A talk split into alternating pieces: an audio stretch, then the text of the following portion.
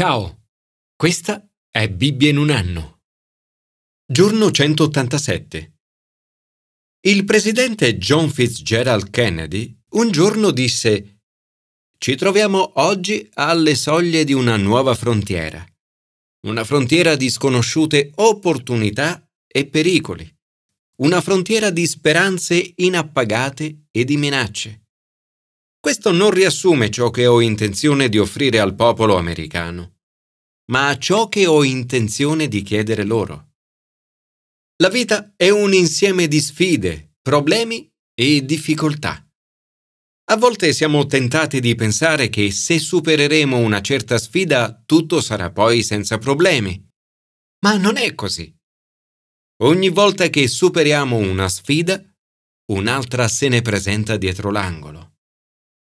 La vera tentazione è pensare che queste sfide siano un impedimento a svolgere il ministero o compito che Dio ci ha affidato.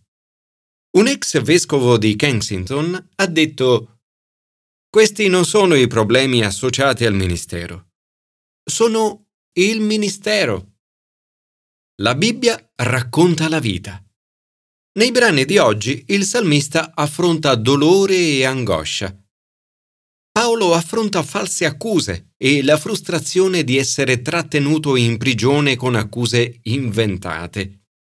I re dell'Antico Testamento affrontano battaglie e l'enorme sfida di un progetto di costruzione maestoso. Il nostro mondo oggi sta affrontando grandi sfide come le pandemie, la piaga del razzismo, la schiavitù moderna, il cambiamento climatico, la fame globale, le guerre e il terrorismo. Nel leggere i brani di oggi mi accorgo che le mie sfide personali, i miei problemi e le mie difficoltà quotidiane non sono nulla se paragonate a quelle che il popolo di Dio ha affrontato nella storia e continua ad affrontare anche oggi in tutto il mondo. Commento ai sapienziali. Parlare con Dio dei nostri problemi. Spesso nella vita affrontiamo momenti di prova. Forse ne stai affrontando uno proprio in questo periodo. A volte Dio permette le prove, come ad esempio alle acque di Meriba, dove il suo popolo viene messo alla prova. Tuttavia non vuole che affrontiamo le prove e le sfide da soli. Ama comunicare con noi e desidera che ci rivolgiamo a Lui per parlargli dei nostri problemi. Dio dice, ho liberato dal peso la sua spalla, le sue mani hanno deposto la cesta. Hai gridato a me nell'angoscia e io ti ho liberato. Qualunque sia la situazione o difficoltà che stiamo affrontando, possiamo sempre portarla a Dio in preghiera. Dio rimuove i loro fardelli e li soccorre nella loro angoscia. Il salmista inizia con l'adorazione, la celebrazione e la gioia. Esultate in Dio, nostra forza. Signore, grazie, perché nelle sfide e nei problemi quotidiani sei mia forza e mia gioia. Signore, ti chiedo oggi di venire in mio soccorso per...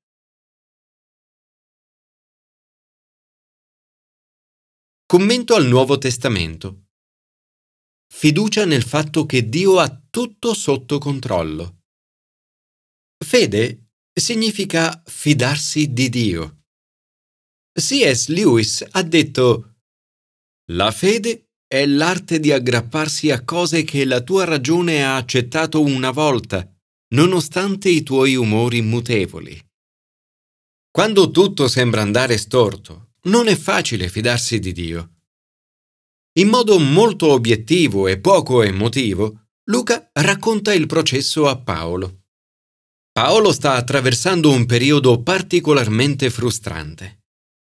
Grande leader della Chiesa, predicatore del Vangelo e maestro, si trova rinchiuso, impedito di fare ciò che è chiamato a fare. Sopporta le costrizioni fisiche e il disagio della prigionia. contro di lui vengono mosse accuse molto gravi, alle quali risponde sottolineando di non aver commesso colpa alcuna.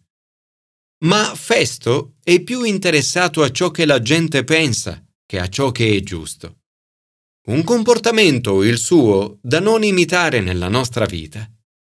La nostra prima domanda dovrebbe essere sempre qual è la cosa giusta da fare? Festo guarda alla popolarità e non alla giustizia. Alla fine Paolo fa appello a Cesare. All'arrivo del re Agrippa, Festo discute con lui il caso di Paolo. Dice, quelli che lo incolpavano gli si misero attorno, ma non portarono alcuna accusa di quei crimini che io immaginavo. Avevano con lui alcune questioni relative alla loro religione e a un certo Gesù morto che Paolo sosteneva essere vivo. La risurrezione di Gesù dovrebbe essere sempre al centro del messaggio che annunciamo. L'unica accusa che viene mossa a Paolo è che predica Gesù vivo. Le altre accuse, sia pur diverse e numerose, non vengono neppure presentate. In mezzo a difficoltà e frustrazioni, gesti di disonestà, ritardi e tentennamenti nei processi, Dio opera per il bene in Romani Paolo scrive Sappiamo che tutto concorre al bene per quelli che amano Dio, per coloro che sono stati chiamati secondo il suo disegno. Nella vicenda di Paolo, Dio opera per un bene a breve, medio e lungo termine. Primo, a breve termine. Paolo ha l'opportunità di parlare ad Agrippa Dopo aver sentito parlare di Paolo, Agrippa dice a Festo, Vorrei anche io ascoltare quell'uomo.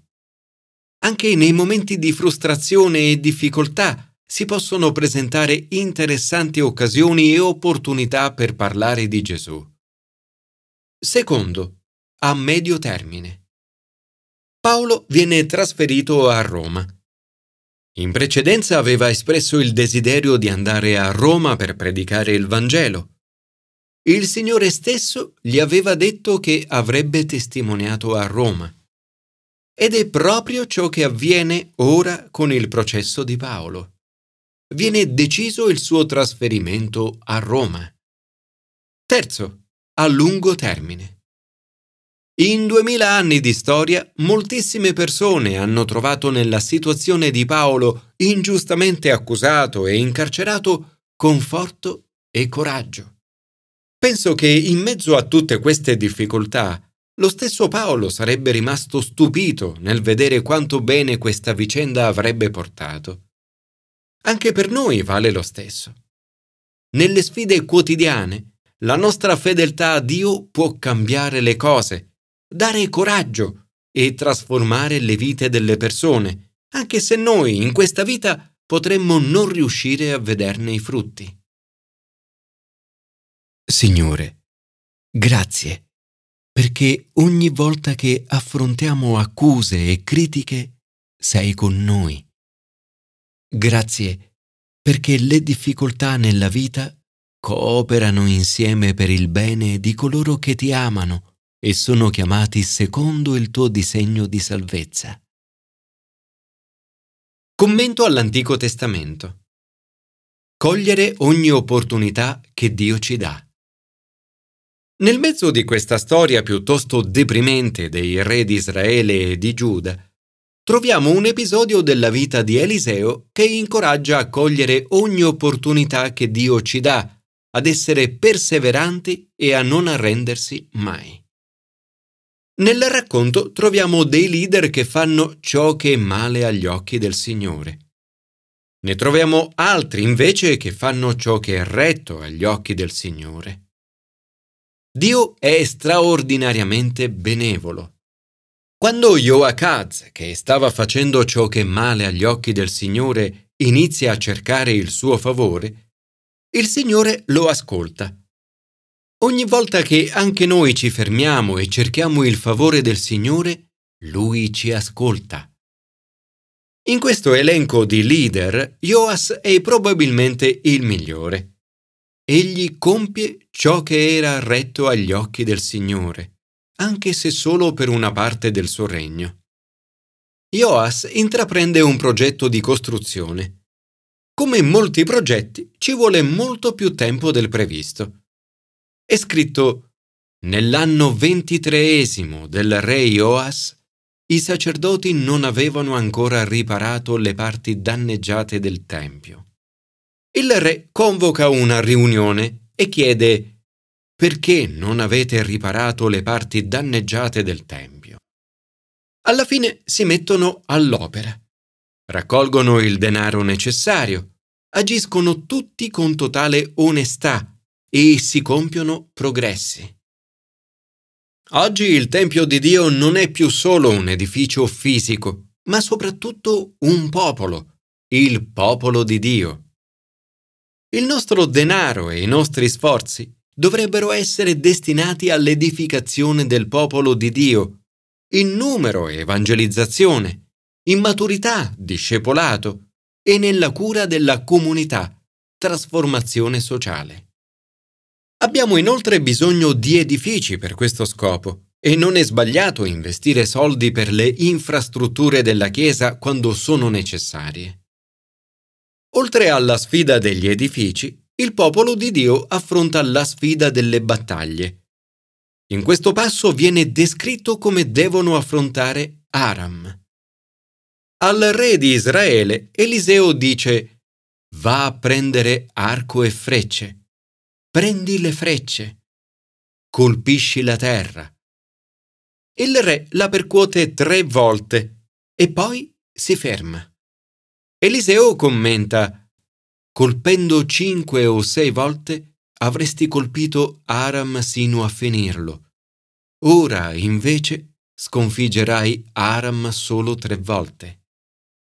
Ricordo di aver letto questi versetti nel 1998 dopo che avevamo organizzato il primo evento nazionale Alfa, invitando molte persone a partecipare ad Alfa per ascoltare la buona notizia di Gesù. Ci stavamo chiedendo se era il caso di fare una seconda iniziativa o aspettare un altro anno o poco più. Leggendo questi versetti ho percepito che dovevamo continuare a battere il terreno ancora e ancora. Qualunque siano le sfide che stai affrontando oggi, continua a pregare, a confidare, a cercare opportunità per servire Dio e non arrenderti mai. Signore, nell'affrontare le sfide future, donaci la determinazione di non arrenderci e la perseveranza di continuare ad andare avanti fino alla fine.